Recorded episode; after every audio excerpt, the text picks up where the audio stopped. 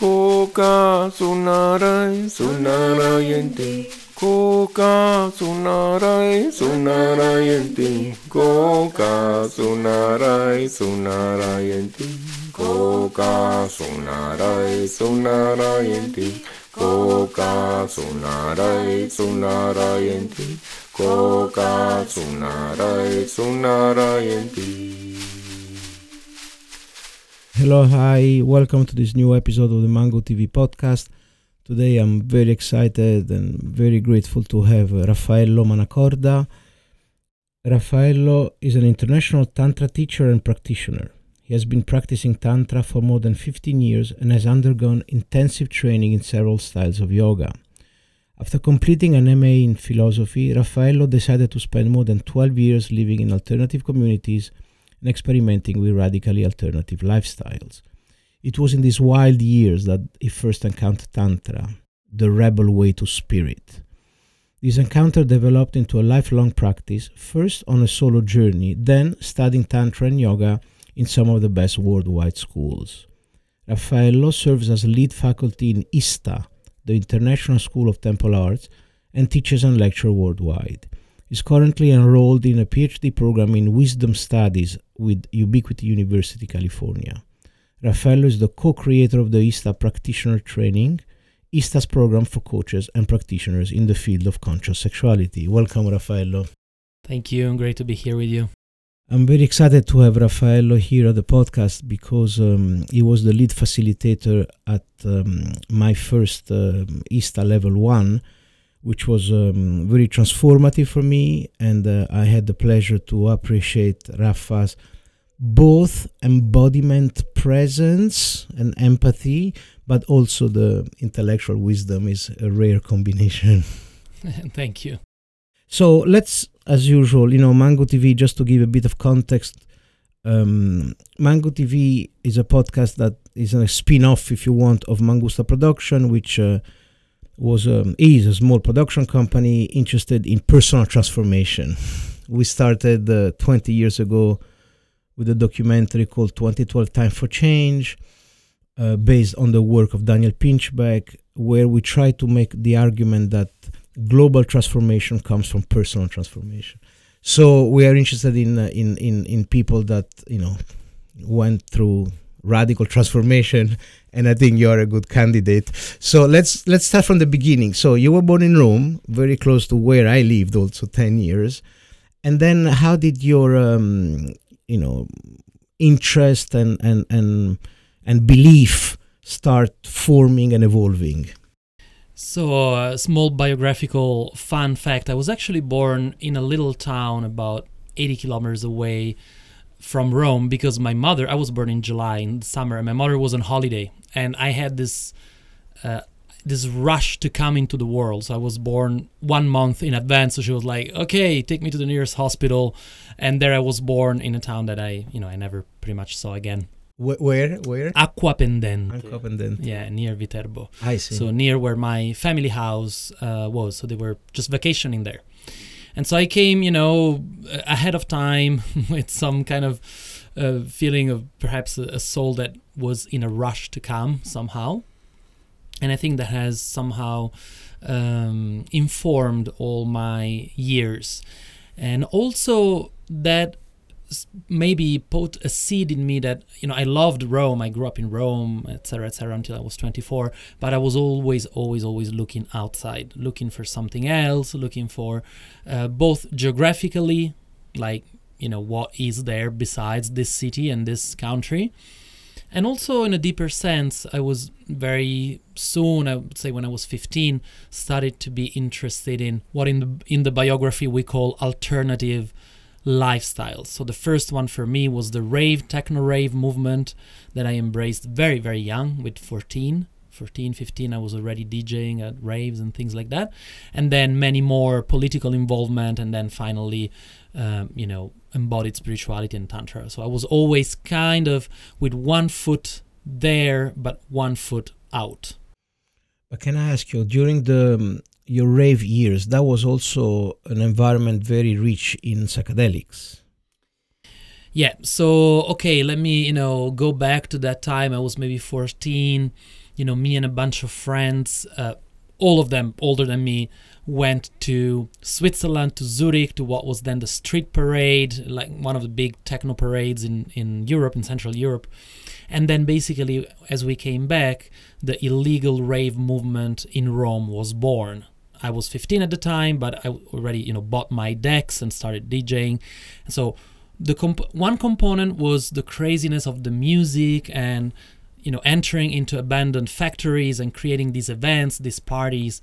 The other component was as you say, psychedelic substances. Now, there is a lot I could say about this, but in the very, very first years, I would say that mainly, if not only, there was one substance that we used. No, MDMA. Oh, wow. MDMA was the the substance that was somehow perfectly attuned with what we were doing. Like a, it was a, you know, a, a more of an emotional rather than a mental uh, exploration exploration of universal love, exploration of feeling connected to everybody and to the music, such as MDMA. You know, good quality MDMA yeah, can yeah, definitely yeah. provide. Because that. it was not the '60s anymore. It was not the '60s. That was the early '90s. Exactly. Yes. Yeah. But so MDMA, not ecstasy. It's pure MDMA. Well, yeah, ecstasy, you know, which was somehow a, a low grade quality MDMA mixed with some Speed, amphetamine and stuff but some more for dancing for dancing yeah. but the the emotional impact you know i think in those years in the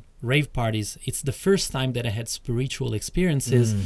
of connection with everything facilitated by the music by the company and at times by mdma as well so that that substance really works well for for that purpose then of course with the years you know the, the scene changed and also other substances came into play, but at the beginning it was like that. So you fe- you felt a sense of belonging, a sense of tribe, a sense of uh, how can you describe the effect of the music, the group, and the MDMA? So there's definitely yeah, definitely there was a sense of belonging, but in those moments, you know, just imagine surrounded by a thousand people the the techno music starts building up the mdma starts kicking in for me it was a sense of universal connection. Not just, oh, I am with cool people that I love, but I am connected to everything. Galactic tribe. Galactic family and just connection. And of course, then we had to deal with the coming down of that and the sensations and the emotions that that brought. So that started in the 15th. So for nine years until you left Rome, it was you were DJing. That was your reality yeah more or less so the, for the first five years i would say i was very very into the illegal rave movement then things started to change and shift for me i was also very very young you know so at that age just uh, being exposed to uh, harder forms of, of um, substances and also situations and contexts that became darker and a bit more rough i at some point i said i think i have enough for now but what happened in parallel is that I started being very, very involved with political activism, with anarchist movements, and eventually with the squatter movement. So by the time I reached 24, I was still very interested in electronic music, but I would say my main thing was radical political activism. And that's the path that I followed to leave Italy and move to Spain but that was an interest that was uh, nurtured and created in within the techno movement or was is this movement of techno you described in the 90s was politically charged or was more a form of uh, escapism. It definitely was politically charged especially at the beginning. Uh, yes it was you know cooked in the social centers of rome some of which you surely know like the forte prenestino and others. Mm. and i remember very clearly that in the first uh, raves that we did uh, we would distribute flyers to you know everyone who who attended with our ideological position why are we doing this you know and a lot of it was rooted in Hakim Bey's Taz, you know, the temporary autonomous zones. It's a very influential book that this um, American philosopher wrote. Uh, I think it was in the late 80s. So we were basically subscribing to the idea that you can create a temporary zone, which means a, place, a temporary place temporary in time where the normal laws are suspended and it's an autonomous experiment of a micro autonomous society where things can be done in a different way. So it was very politically charged. That got diluted with the years for sure. So the the the, the belief of this uh, idea is that uh, is this idea of direct democracy of uh, self-representation how it was like anarchic i mean is there is there like a, a leader you had to vote for uh, for someone? Absolutely not. You know like it was definitely an experimentation leaning on the anarchist side of things. Of course hierarchies emerge you know in in humans. And this was uh, you know it took me a long time to realize that i'm saying it now as an as an obvious thing. But our ideals were were definitely egalitarian. To give you an example uh, the dj the way we did it is that the DJ would play pretty much hidden, you know, behind the speakers. Or at least there would be no big name, you know, no, let's say, mythical figure as a DJ. The DJ was just there to serve. So the whole thing of con- constructing an identity, becoming popular, having your following, we were completely against that. And doing the opposite, doing the radical opposite experiment. Doesn't matter who the DJ is, just come and be. We're all the same. One of us is behind the decks, thousands of us are in front of the decks dancing. Doesn't matter. It's just the same thing. But what was the evolution of this idea, the the larger idea? You know, it, it would start with aut- autonomous zone in within an established system, and then they would grow to a point that they would take over so I don't think that Hakim Bey ever developed it to that point, but other people did. Like there is, for example, a very interesting book called Bolo Bolo that was very influential for us. I don't remember the name of the author now. But yes, the idea was to start some kind of autonomous cells that, you know, just like in an organism that would replicate and then, and this idea is still alive today with different experiments like Tamera, uh, with the yeah. biotopes idea and so on. Yeah because because it's still very contemporary. We're still looking for an alternative system to neoliberal capitalism. But so let's continue with the biography. So, 24, what make you leave Rome and and for where? For Barcelona?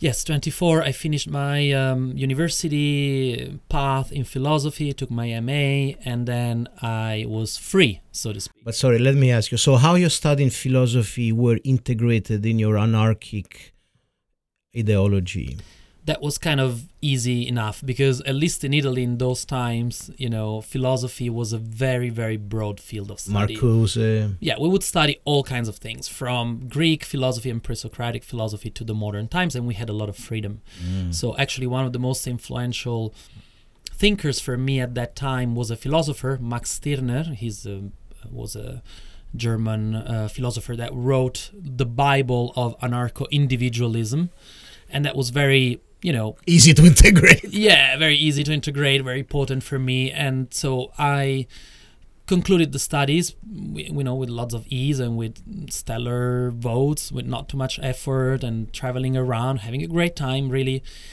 And then a chapter was closed and there was an opening for taking this path or that path. And so i had to to decide and my decision was to pack everything I had on a van, on a pretty old, uh, you know, Iveco daily van that was uh, pretty battered.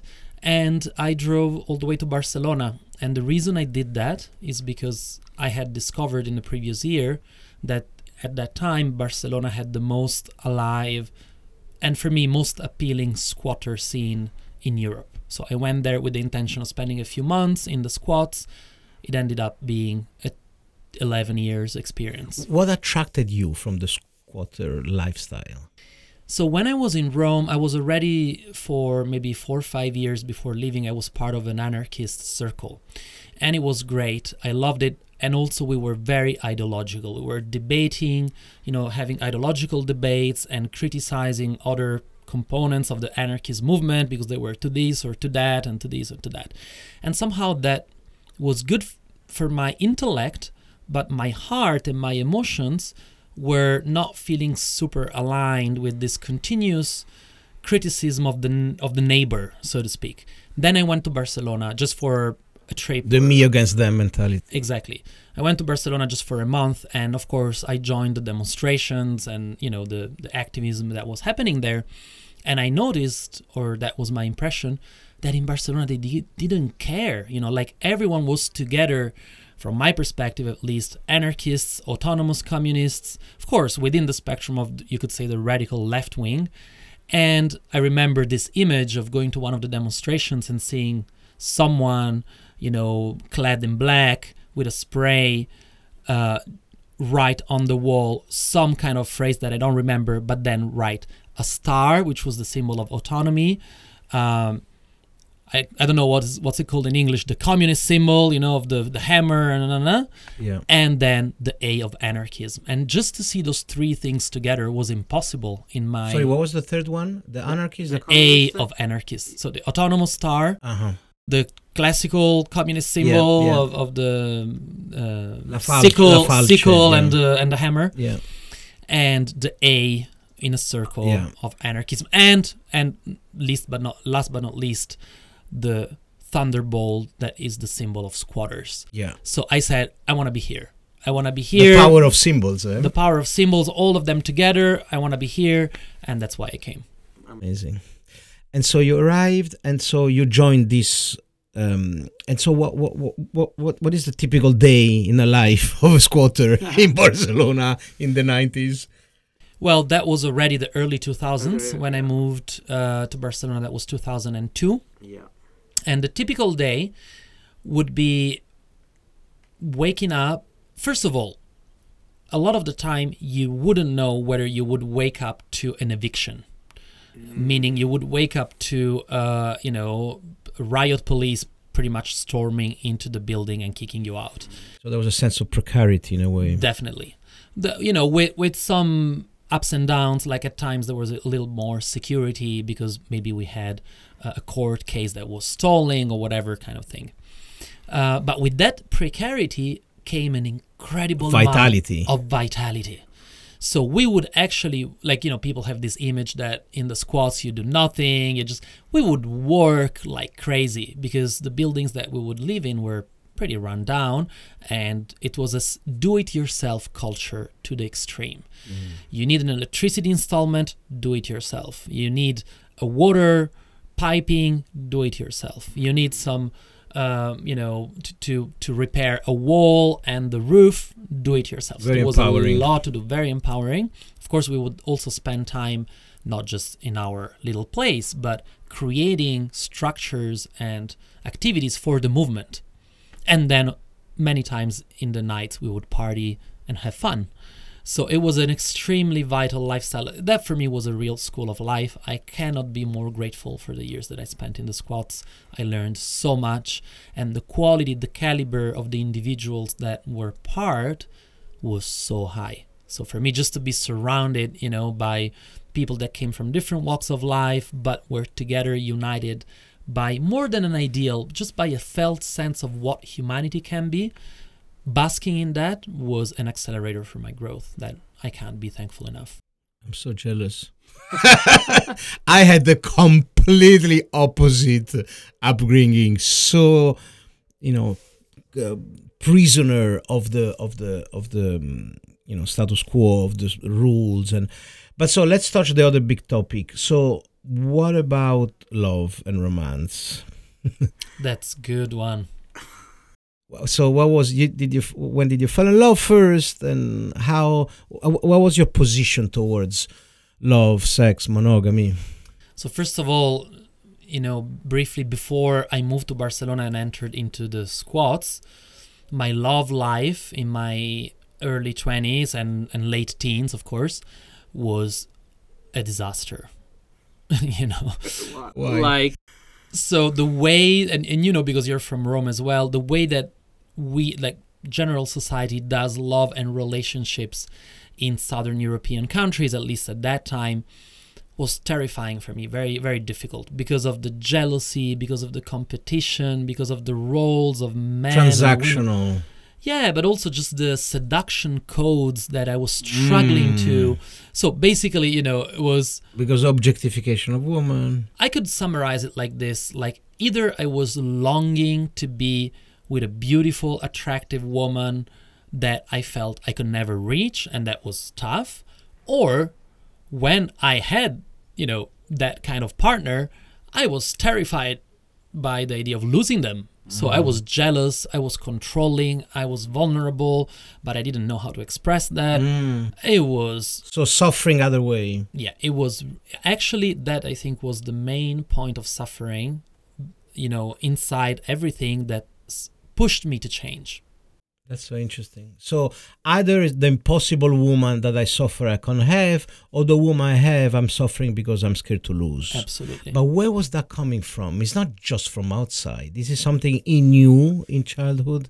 it's a good question you know like i never actually explored it this way because i took it as, as at face value and for me at that time i gave myself the explanation that the problem was outside which is a convenient way you know of explaining things. I, I will, i'll give you that. But the good thing about it is that then i said okay i need to change. I need to live in a different world. And in that sense the world of the squats was very very different.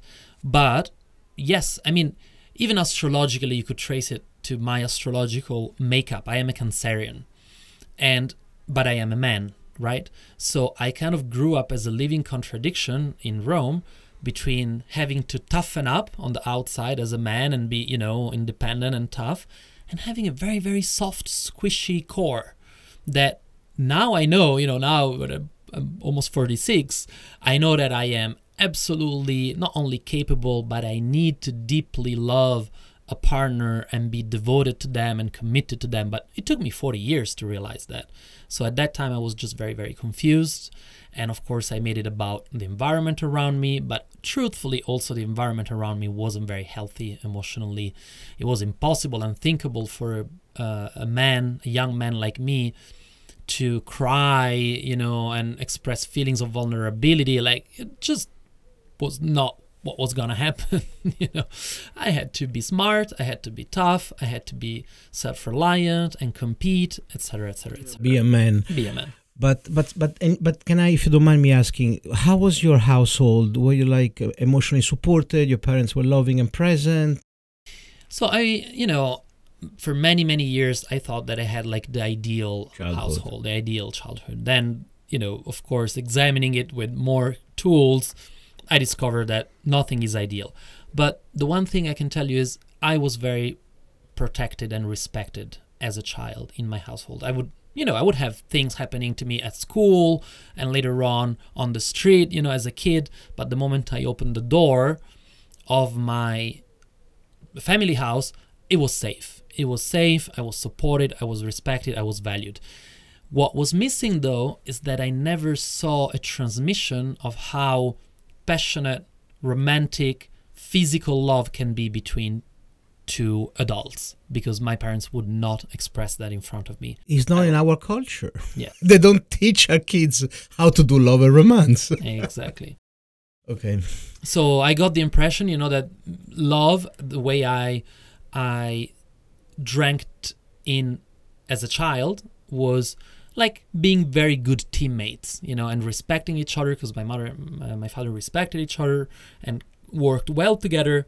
But I didn't know how passion worked, how romance, how physical attraction. I didn't even know if they were attracted to each other. There was no way to know. Mm. So I had to figure that out by myself with lots of mistakes. And so, so how did you transition from, you know, suffering for not having the ideal woman, suffering not to lose the current woman? How did you get you get out of this p- mental prison?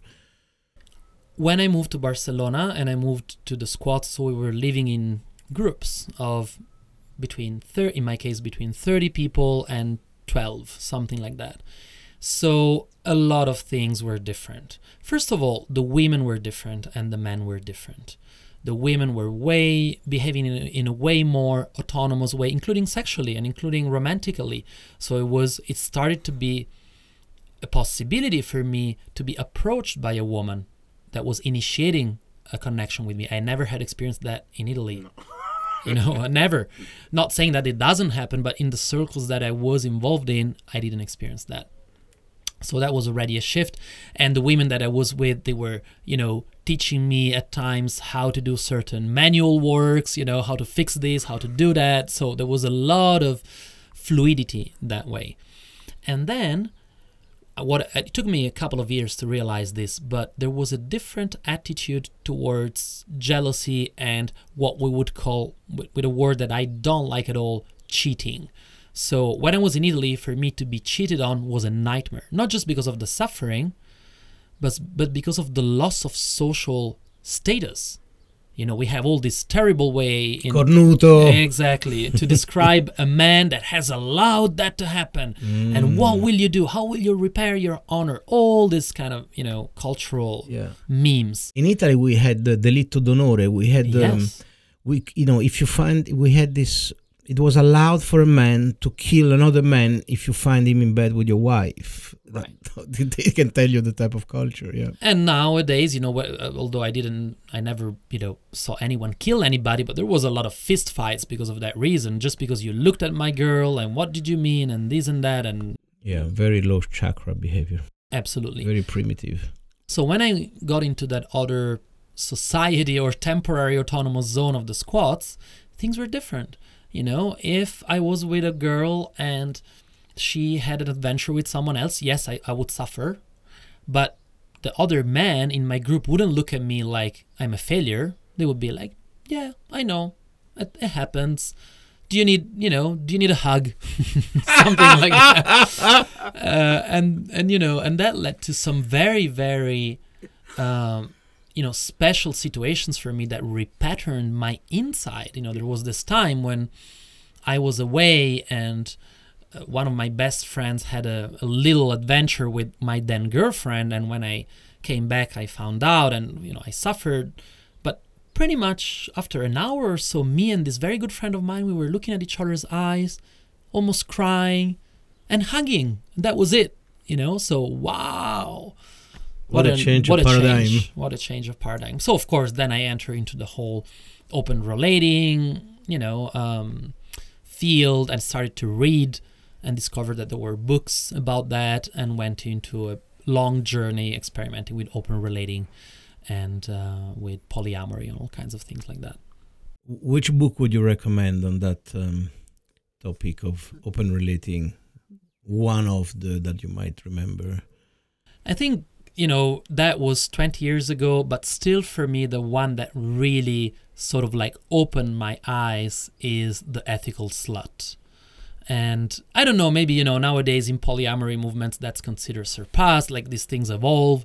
I know that there are other books that people nowadays are really, really, you know, into. And I Do you remember see, the author? We, we'll figure it out. We'll put it on the show notes. It's two, uh, two author, two women. Yeah. And, um, don't yeah. worry, don't worry. We'll we'll find Put it. it in the comments. And it's a great book. It's just an eye-opening book.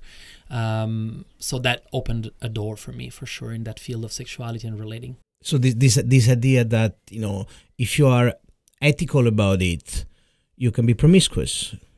Yeah, that's one of the core ideas there, and also, you know, there is a lot of important information about jealousy and and particularly sexual jealousy, which was my issue, my problem, and what that is really, and how we can observe it and kind of make sense of it without succumbing to it, without having it rule our, our existence. So, that for me was very, very important. What is it? Is, is insecurity?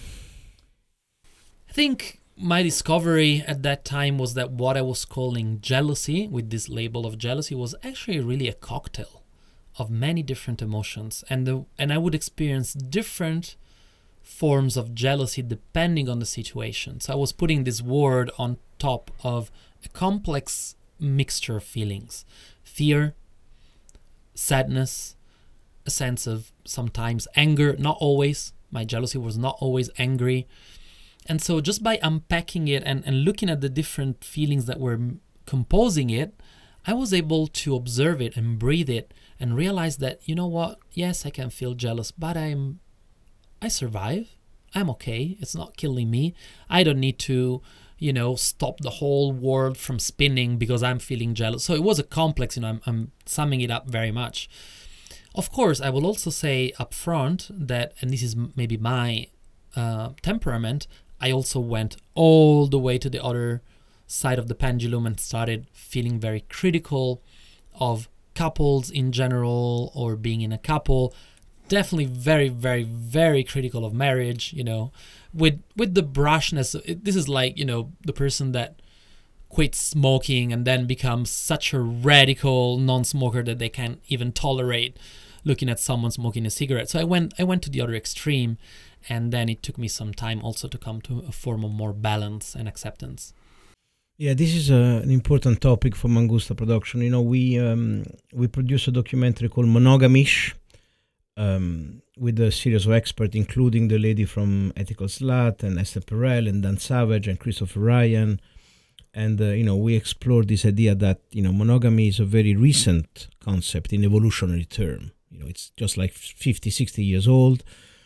Um, it's it's very recent. It's not really working in America more than 60% of marriage end up in divorce. And it's not natural. You know christopher ryan explains that very uh, he says zero animals are monogamous. Some mates for life but they have sex outside the couple. And even the napoleon penguin that the congregation was hiring um, you know um, cinema to screen they were monogamous for one season. They live until they're 30 so that was not really a good example. So um, we, we explored that. We have another documentary, uh, another fiction on the website called Estado Impuro about um, life of Spanish swingers. Um, another uh, concept I love to add this idea that jealousy doesn't kill you.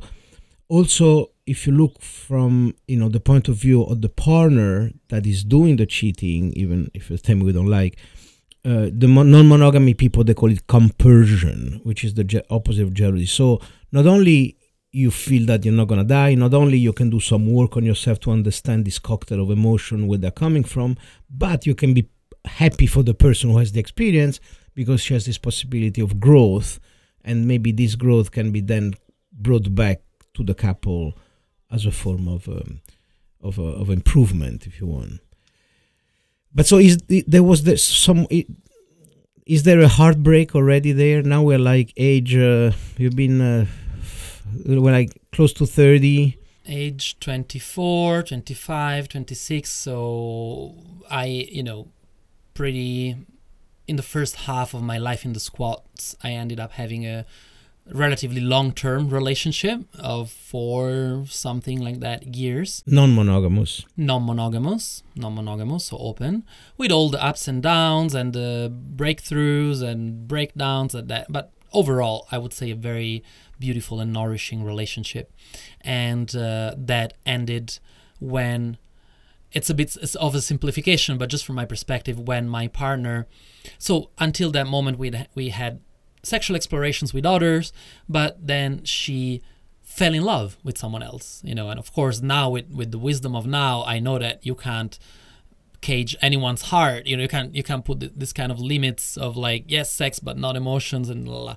But at that time, that was too much for me to digest and to handle. So I basically broke down and backed out. So it was a terrible heartbreak, and also I think a realization that, you know, it's one thing to understand things ideologically, because ideologically I was supportive of that. But my emotional body, that I had very, very little capacity of understanding at that time, was not able to support to to to withstand that experience. So it was because for much. for her, it would have been fine to be to go from a non-monogamous to a polyamorous. So she was okay in loving two different people, but you it was too much for you. Not only was okay for her, she was very clear that she didn't want to break up with me. She wanted to continue with me, and also, you know, the second person was not living in our countries; it was in a different country. So it was a love experience that she wanted to pursue, that she wanted to allow herself to to live. Uh, but I couldn't. I didn't. Ma- I didn't manage to to open my heart big enough for that. But so it was just what was the practical difference between another situation where he was maybe non emotional involved? She would still see this other person. But so just for you the knowledge that she was a little bit more in love. Just that knowledge was too much because practically she would spend time with this person like she would have spent time with a lover, a non-loving lover, if you want. Yeah, of course. If we boil it down to time and you know, sort of like scheduling, it wouldn't have been made any difference. But the emotions, you know, that that was my big discovery that there exists an emotional world and an emotional body that has its own logic. So for my emotional body, it was the world of difference. Uh, to hear from my partner, oh, you know, I want to have some sexy experience with such and such, or I'm feeling my heart opening and I'm feeling, you know, that I'm falling in love with this person. That was a complete, completely different uh, playground for me. That's so interesting. But so because then there is a sense of loss. Is is a trigger of of of of when when you know when because we are so used by our culture to maybe involve our identity in this loving relationship that when the person leaves it's not just oh okay she's exploring something else it's like i'm not worthy I'm not worthy, and also there is an underlying, or there was for me, maybe there still is, but an underlying assumption that love is finite. You know, that if you open your heart to them, It's gonna take away from it's gonna take away from me. But this is, you know, we can we can kind of laugh at this, but this is being this is still ingrained in us by pretty much every pop song and pop movie that you can come across. The messages that we get are you know you open your heart to him where am i to go now? You know how can you give your heart to the other person? It belongs to me. Like all of this it's a very very strong cultural indoctrination that we are part of. Yeah but it's so strange because it's very recent. You know like for million of years when we were in the savannah there was not pair bonding all this indigenous culture was very much non-monogamous patriarchal um but so I guess it came with the Judeo-Christian morality, right? Religious has imposed this idea of keeping desire under two persons. The you know Victorian age, the also private property. Yeah. Okay, so um, I'm curious to see how we're gonna get into tantra. it's very connected of course, of course.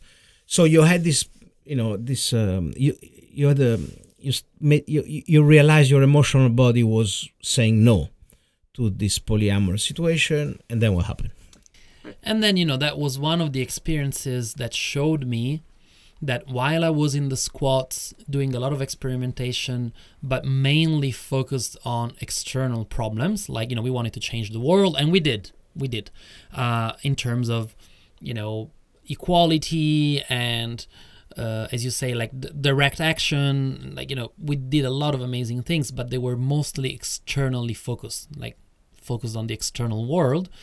And gradually, I started to realize that yes, but my internal world hadn't gotten the attention that it deserved, and that goes for my emotional state that was clearly not so healthy. You know, if if you know if I was going through the experiences that I was going to through, but also the my own relationship with my body, with my own body, was pretty much limited to sexuality, and even then, my sexuality, although I was enjoying it way more than in my early twenties, but it was still a bit of a not a bit a, a mystery to me.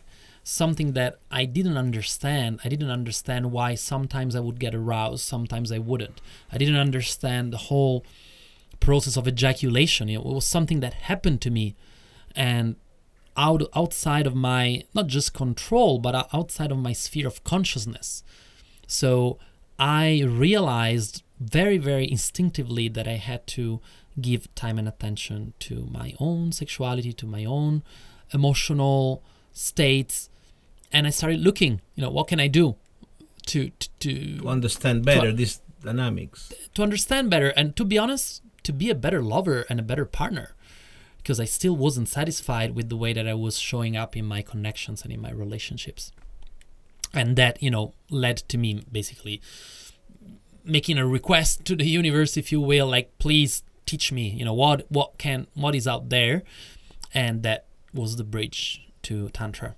And the universe sent you that book on the moon. It's great that you remember. Wow, wow, I'm impressed. Yeah, so um, a friend of mine, totally out of the blue, from the squats, friend from the squats, um, gifted me a novel, and the novel is called um, "The Man Who Fell in Love with the Moon" Yes. by Tom Spanbauer, American author. It's it's a just a you know a great novel, very surrealistic novel. But th- the thing is that one of the main characters, if not the main character, first of all, uh, the main character is uh, what you could call with today's language a non-binary character. That's already very interesting, as well as a mixed race character, as- many things. Uh, but then he, she, they practices with um, ejaculation retention in the novel. It's a fictional character, but that spoke to me. Like, I was really one can do that, and I wanted to learn. But can you can you elaborate on why you resonate with this concept? Why you thought that's a good idea to retain your ejaculation? I think part of it was honestly just a feeling of inadequacy, you know, when my uh, sexual intercourses were unpredictable. You know, sometimes it would last this long or this short, and the whole thing will like, I am like, my body is doing something that I can't Control. control, that I can't even see coming sometimes, you know? Yes. It's like, but what, what happened? yes. And so that that was that element of wanting to just improve myself, and also definitely like an egotistic part in that. You know, I want to be a better um, lover. Yes. I want to impress my lovers and partners. But I think it spoke also to a deeper part of me that was maybe I didn't have the words back then, but that character showed, even if it was a fiction, that if you put will and intelligence and heart into yourself, you can master yourself. So this this feeling and this idea of mastery over one's body was very very appealing to me. Of course. Very appealing. And so I went on, you know, I, then I, I grabbed a Mantak Chia book because it's what I found, the multi-orgasmic man, I'm sure you know about. So that's more the Taoist perspective on sexual energy and sexual power. And that helped, and that led to me doing some experiments by myself. So Mantak Chia was about the, the, the Kundalini rising, the circle. There was breathing exercise more than PC muscle. all of it all of it yeah the, in taoism they would more call it like the the microcosmic orbit and so like circulating sexual energy uh, from the the genitals from the penis back up the spine and then down through the front of the body. So that was very interesting for me and i started practicing. I, I was with this woman that i told you about so that was right before the heartbreak right before the separation.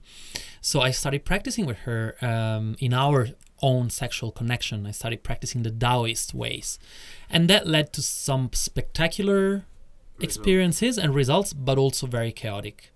So I would start laughing, crying, holding my breath, and contracting all of my body, and, and, and like, you know, doing tantrums on the bed. And it was great, but I understood that I, need, I needed more guidance. I needed a school, I needed a teacher. and she was confused by that, probably. she was cool she was amused and she said hey if it's important for you to do this it's fine you know so she went along with it but yeah she was a bit puzzled but not not opposed to that in any way Yeah, yeah. That's so interesting. This is for me, is you know, this idea of um, because this process of controlling the ejaculation, it's a way to sacralize and transcend this energy, which is a little bit the idea of tantra. But so okay, um, so you said I need a teacher, and then you went to Bali. no no no no bali didn't appear on my scene until very very very much later Oh. no then i uh, went to you know a tantra course in in barcelona where i was living which was useful informative but not exactly what i was looking It was like more like the from the Indian perspective or the Tao. It was more um, more fr- you could say more from the neo-tantric perspective neo-tantric. Yeah. So, and if you want, we can briefly speak about what the differences are. But Yes. just to say that that was, you know, like, oh, that's interesting. I want to know more. And then I plunged into a spiritual crisis. You know, I was already feeling that I wanted to leave the squats, like something else was cooking for me. I didn't know exactly what it was. But you see, that was the beginning of the exercise that stirred that energy.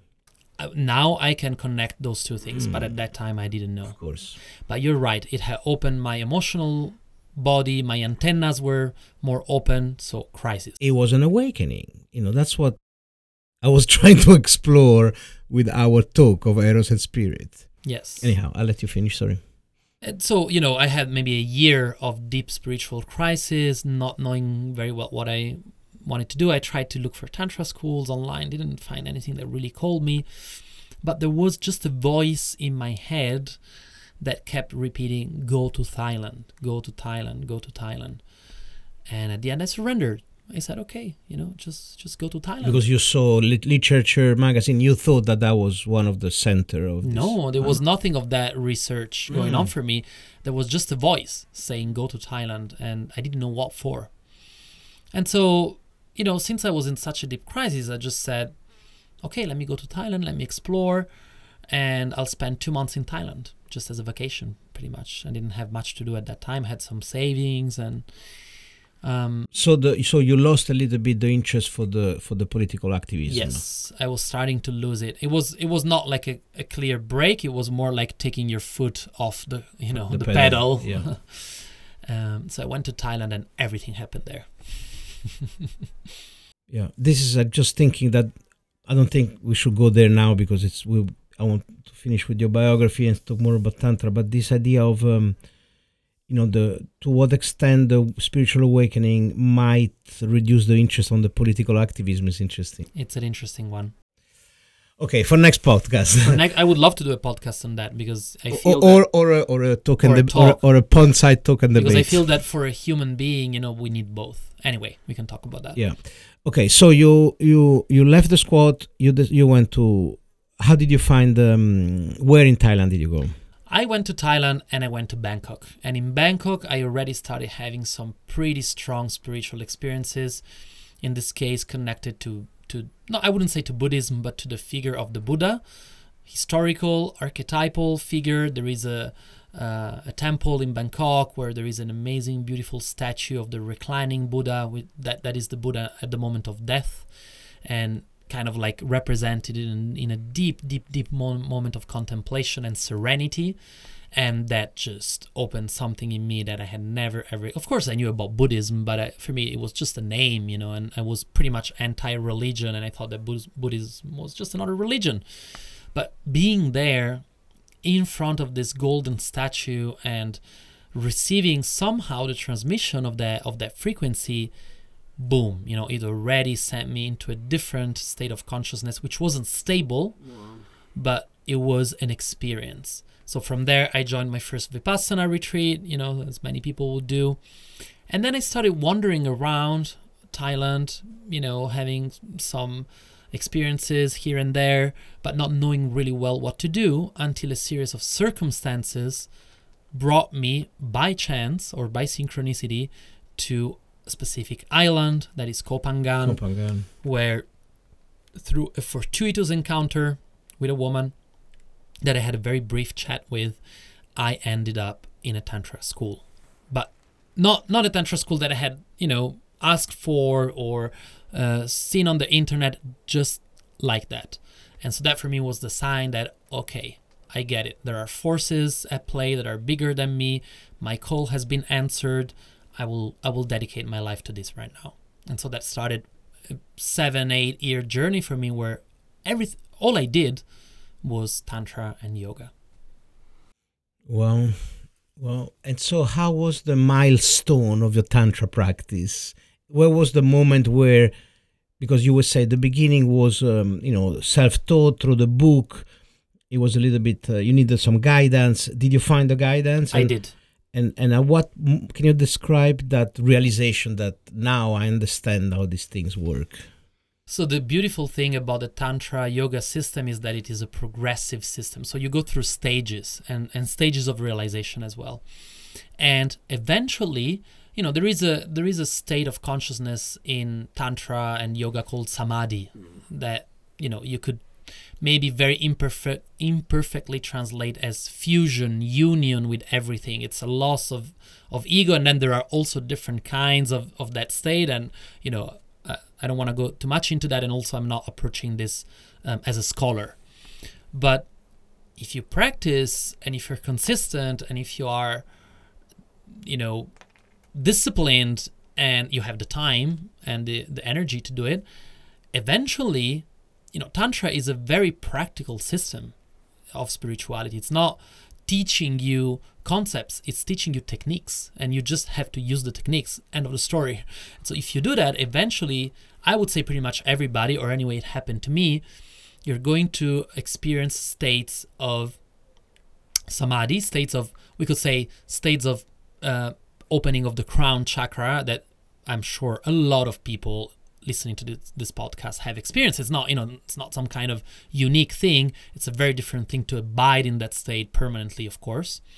Um, so that and also which is a little bit of a lower spiritual state but still extremely powerful uh, states of opening of the third eye of the ajna chakra which means not so much a state of union with everything, but a state of understanding of everything, a state of seeing rea- the texture of reality as it is, uh, beyond any illusion of separation. So those states started happening for me, and and that was something that you know while I, i'm not claiming to abide in those states right now as i'm talking to you at all but those ch- those states those experiences change a human being forever there is no going back from that So one is a state of samadhi, of transcendence, ego dissolution, like a mystical experience, and the other one, it's a third eye opening. yeah a third eye opening that was a very powerful one for me because it happened through sexuality How, how what would you say is the difference between samadhi and third eye opening?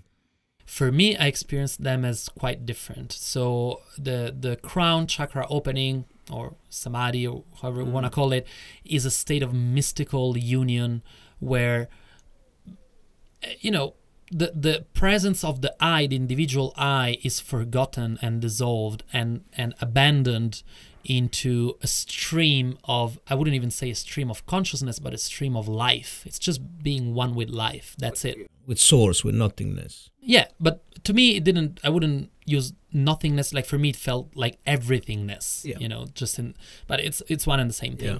But um, Third with, eye opening. with third eye opening, what I felt was that I was an observer. So there was definitely, you know, still an element of separation between I as an observer and reality outside or uh, external reality, let's say, or the object. That's more accurate, actually, or the object of my observation. But I was seeing the object of my observation, which was everything and anything around me, as true reality. So at, as patterns of light, as patterns of vibration, as patterns of sound, not as distinct objects labeled by the mind, but as a network, as a very intricate network of reflections and resonances and vibrations and light spinning and bouncing from here to there. And so, you know, that's still a separate, a slightly separated experience. There is a subject and an object, but it is an extremely profound experience of observing and you know mind you this is as you can imagine without any substances other than what the body naturally produces. And that wasn't like a moment of a minute or two. That was a state for that lasted for hours. I actually have an article on on my blog about that that i can uh, put in the comments. Yes. um, so that that can happen just through breathing the conscious use of sexual energy because this state that i'm telling you about happened after some extended love making session with a friend um, the third eye or the samadhi? the third eye the third eye So, so just to see if I understand correctly, the samadhi is very clear. The third eye opening is like the the understanding and the and the physical experience of a different type of uh, reality, of a reality of interconnect interconnectedness of all thing. I would say more it's as it feels like to me it's not you're not feeling I'm experiencing a different kind of reality it's the feeling of finally I see reality what's around me as it is. Mm-hmm. You know and I know you know sometimes with psychedelics is similar like there is this this idea that psychedelic substances are not making you see something different they're just opening the gates that the filters that are normally filtering Yeah. perceptions. So similar to that in some way. Yeah, yeah. Aldous Huxley called the um, reduction reduction value valves. Exactly, exactly. But but in this case, with the third eye, I would also say that it's clearly a physical experience of an eye. That's why it's called third eye. Quite clearly located in the middle of the forehead, somewhere halfway between the eyebrows and the and the hairline, you know, and in the middle, that opens, and that eye sees in a different way than the two eyes that are in a non-dual way, in a non-dualistic way. well the dualism of subject and object is still present to my this is my experience Yeah. so others might see it differently but for example the dual the the pairs of opposites that we are usually categorizing reality in like hot and cold light and dark tall and and short, Short. no definitely not I see. I see. So you start having this incredible experience, so you decided to go deeper and deeper and deeper in this tantra practice. Yes, but because in the same time as my at the same time as my uh, spiritual experiences were deepening, and so basically the system was working, you know, system the tools were working. Yet at the same time, my humanness or uh, you know the part the, both my ethical values and my more like human relational self was being challenged by by um, the community I was in. What do you mean? Basically, you know, one way I can say it is that oh, I'm here doing this amazing practice. The teachings are great. I love them. However, when I look at my teachers or at many of my fellow students, I don't feel inspired on a human level by how they carry themselves. I don't feel always inspired. It's not, you know. So I was having this conflict between my spiritual practitioner that was like, yes, this is amazing, let's continue, and my human Community. self, community self, and also ethical self that were starting to feel dissonance. In, Ko- And- in Koh Phangan. Yes, in Koh Phangan. And so that uh, conflict, that tension was with me actually from day one of my time um, in that school, but then eventually became too much to bear. And I had to choose. It's one of those moments of choice. You know, what do I choose? Do I choose to silence my um, relational, ethical, human, emotional self and continue down the path that I've that I've been on, or the opposite. Or or do i choose to abandon this path which is very very painful you know like to abandon a spiritual path that's working that's giving you incredible fruits. But but i choose to follow my human heart that tells me it's not here. We need to go somewhere else. So that was a huge you know tearing apart kind of moment for me it happened with a lot of grief and a lot of doubt and a lot of self-doubt and I did choose to leave, obviously, because I wasn't, I wouldn't be here otherwise. Uh, but that plunged me into my second dark night of the soul. But what, just quick question: the, um, when you said that the community was not was not inspiring for you, you didn't fully resonate with the way they, you know, were behaving. Is it because there was a lack of integrity? You could say that, although I'm very, very hesitant to use the word integrity because I feel that it sets up a standard and not even myself. You know, it's like, hey, we're all human. So I wasn't so much in a in a place of judging, you know, individuals for not being, you know, in integrity. It was more that the dynamics at play in a group of humans, you know, that are all together doing spiritual, embodied, and also sexual practice. Uh, the dynamics, the group dynamics, the the um,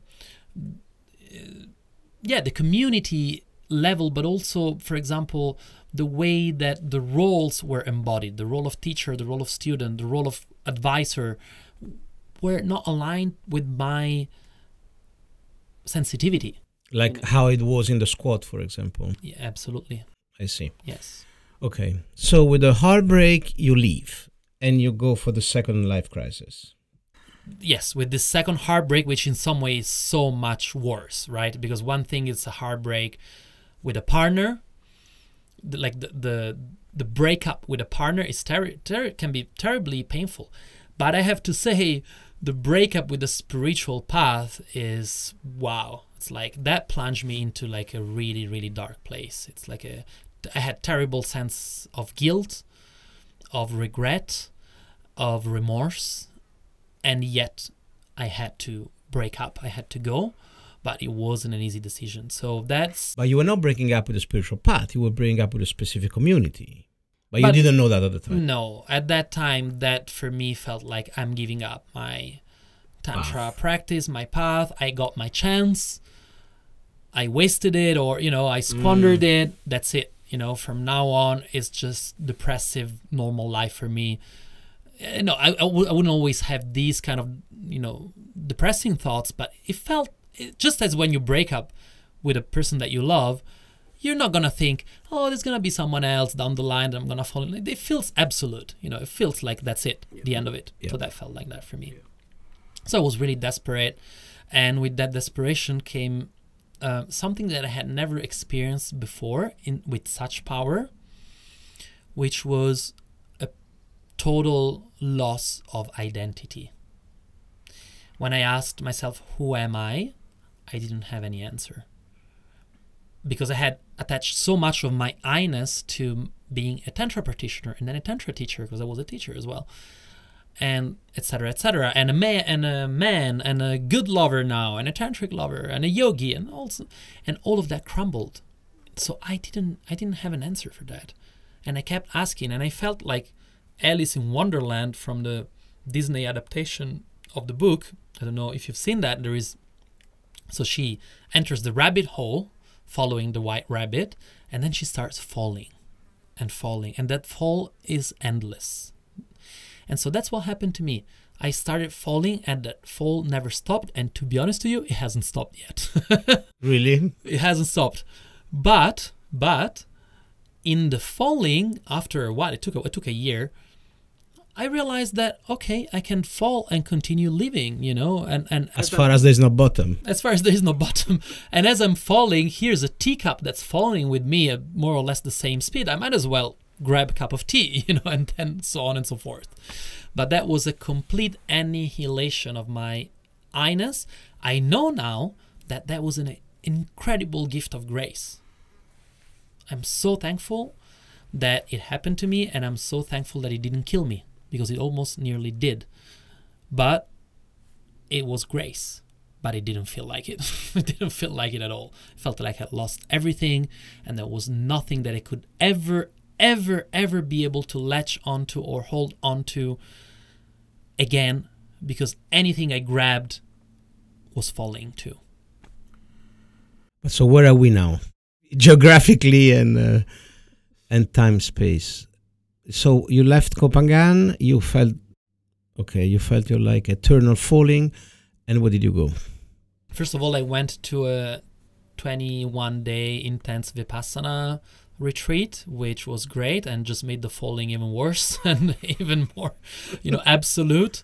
And um, and then I had a series of, you could say, well, help or a series of allies started manifesting, both in the form of books and in the form of individuals and eventually in the form of a group which is ISTA mm. that somehow was able was able or I was able to continue falling but in in a context that had a vocabulary that had a capacity to understand what was happening to me they couldn't do anything for me. You cannot do anything for any for someone that is in that state but you can tell them I know what it feels like. I've been there. I'll wait for you on the other side. And that's what happened to me. And somehow that triggered the beginning of me rebuilding not an identity but a functional self and a functional enough personality that I can go out and about with and that marked in some way the start of my descension journey from the top of the mountain coming down to the valley and I'm still in it you know and being in relationship and marriage is a big part of it. But it's like coming down to the ordinary world if you wish or the ordinary state of consciousness. But knowing and having experienced in my body and in the whole of my being that there is no self that there is no i. And you know It's what? It's an illusion. and we don't need it life still happens. Food is still eaten. Slept is sleep is still slept. Mm-hmm. um, love is still made you know but uh, there's no no need or actually no reality to a one single central identity that can hold all of that together. So you could say so who am i speaking right now to? And you know i could say you're speaking to me. If you wish you can say you're speaking to rafa but rafa doesn't believe in rafa anymore the way that what we could call past rafa did in whatever we want to call the past Amazing. But so let's cover a little bit ISTA. I think it's an important movement. Um, um, so what was the, your entrance with um, so you, you went you left Koh Phangan, you went 21 days Vipassana and then uh, what was your next um, place you went? So at the time, I was, uh, or actually right before that, those events, I was facilitating my own workshop around Europe. It was called the Network of Love, and it was very much based on my explorations of open relating and stuff like that, uh, and embodiment. And I had um, facilitated that that event in London, and I had met someone from ISTA in London. A Network of Love was a solo um, one man show. One man show, It was your own uh, distillation of my practice. Yeah. Yeah. So you met an ISTA members in London. He Uh. says, "Come and do, come and do level one." And I said, no, thank you.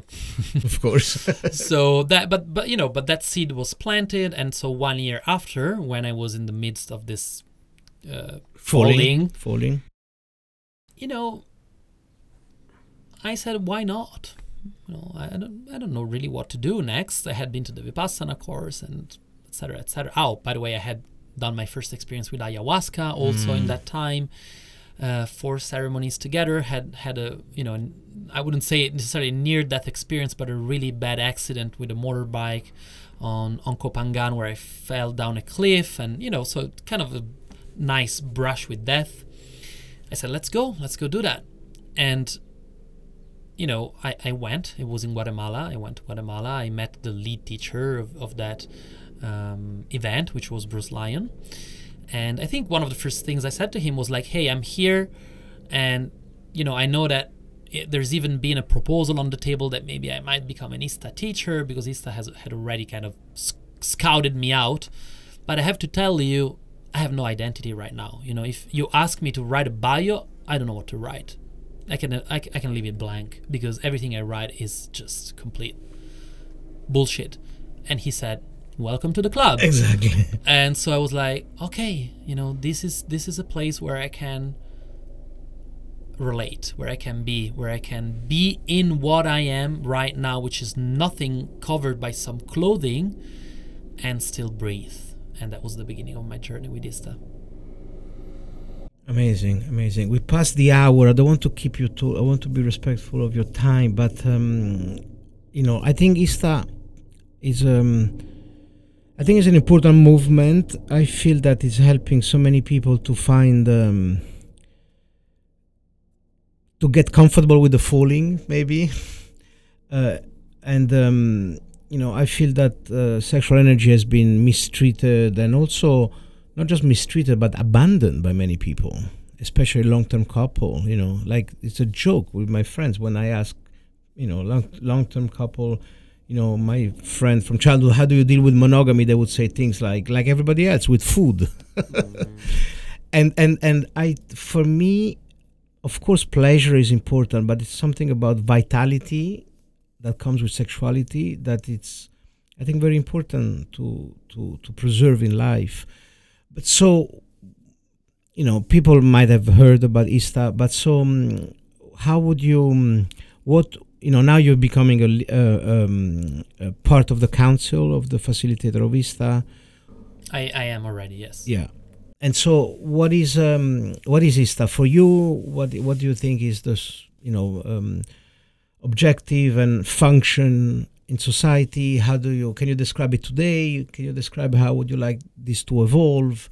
Do you have an ideal of idea of what ista can be in 10 20 years it's a big one. Um, you know, it's, it's really not my intention to promote ISTA over, you know, over other paths or schools. It, it definitely worked for me. I'm in it 100%. Um, what's exciting about ISTA is that it is so far a very spontaneous creation that happens through a number of individuals, not not through one, you know, per- charismatic leader, guru leader that uh, is giving the, the roadmap and the plan. And um, in that sense, I would say that is it is a suc pretty successful experiment in group consciousness. So it's really not. Again, I, I will I will repeat myself. It is not, you know, this um, amazing spiritual download coming from a channel through someone or even through two or three beings. Although those kind of beings exist in ISTA. You know, we have all kinds of personalities and, and people. Some of them great channels, but it is more an experiment of emergent group consciousness in the field of embodied spirituality. And so what it does, it attracts people like you know, like yourself, like it happened for you, when there is a resonance. And it may be for you know everybody or not you know and, and i think we absolutely need a diversity of, of paths and schools and groups but ista has become through this uh, emergence process, it has become one of the leading voices in the field of embodied spirituality and conscious sexuality and sacred sexuality, as you know, and therefore it has a voice. Now, if you ask me what's the what's the end game, you know, what's the plan? There is no plan like that, but it doesn't mean that it is a chaotic organism. It is just an organism, an organization that is doing its best. It's not always easy to listen to the mystery at the core of it and when I say mystery, I don't mean something mysterious or something, you know, kind of like strange, but just that whenever you allow group consciousness to emerge, no single individual can define it. You know, no single individual within ISTA can say, this is what we are, this is what we're doing, this is our mission statement. Because by definition, it is the emergence of group consciousness. So if you wish, you could say that you know, if me and the others are the ants, uh, you know, so ISTA is the ant hive. And what is the desire, the objective, the the end game of the ant hive?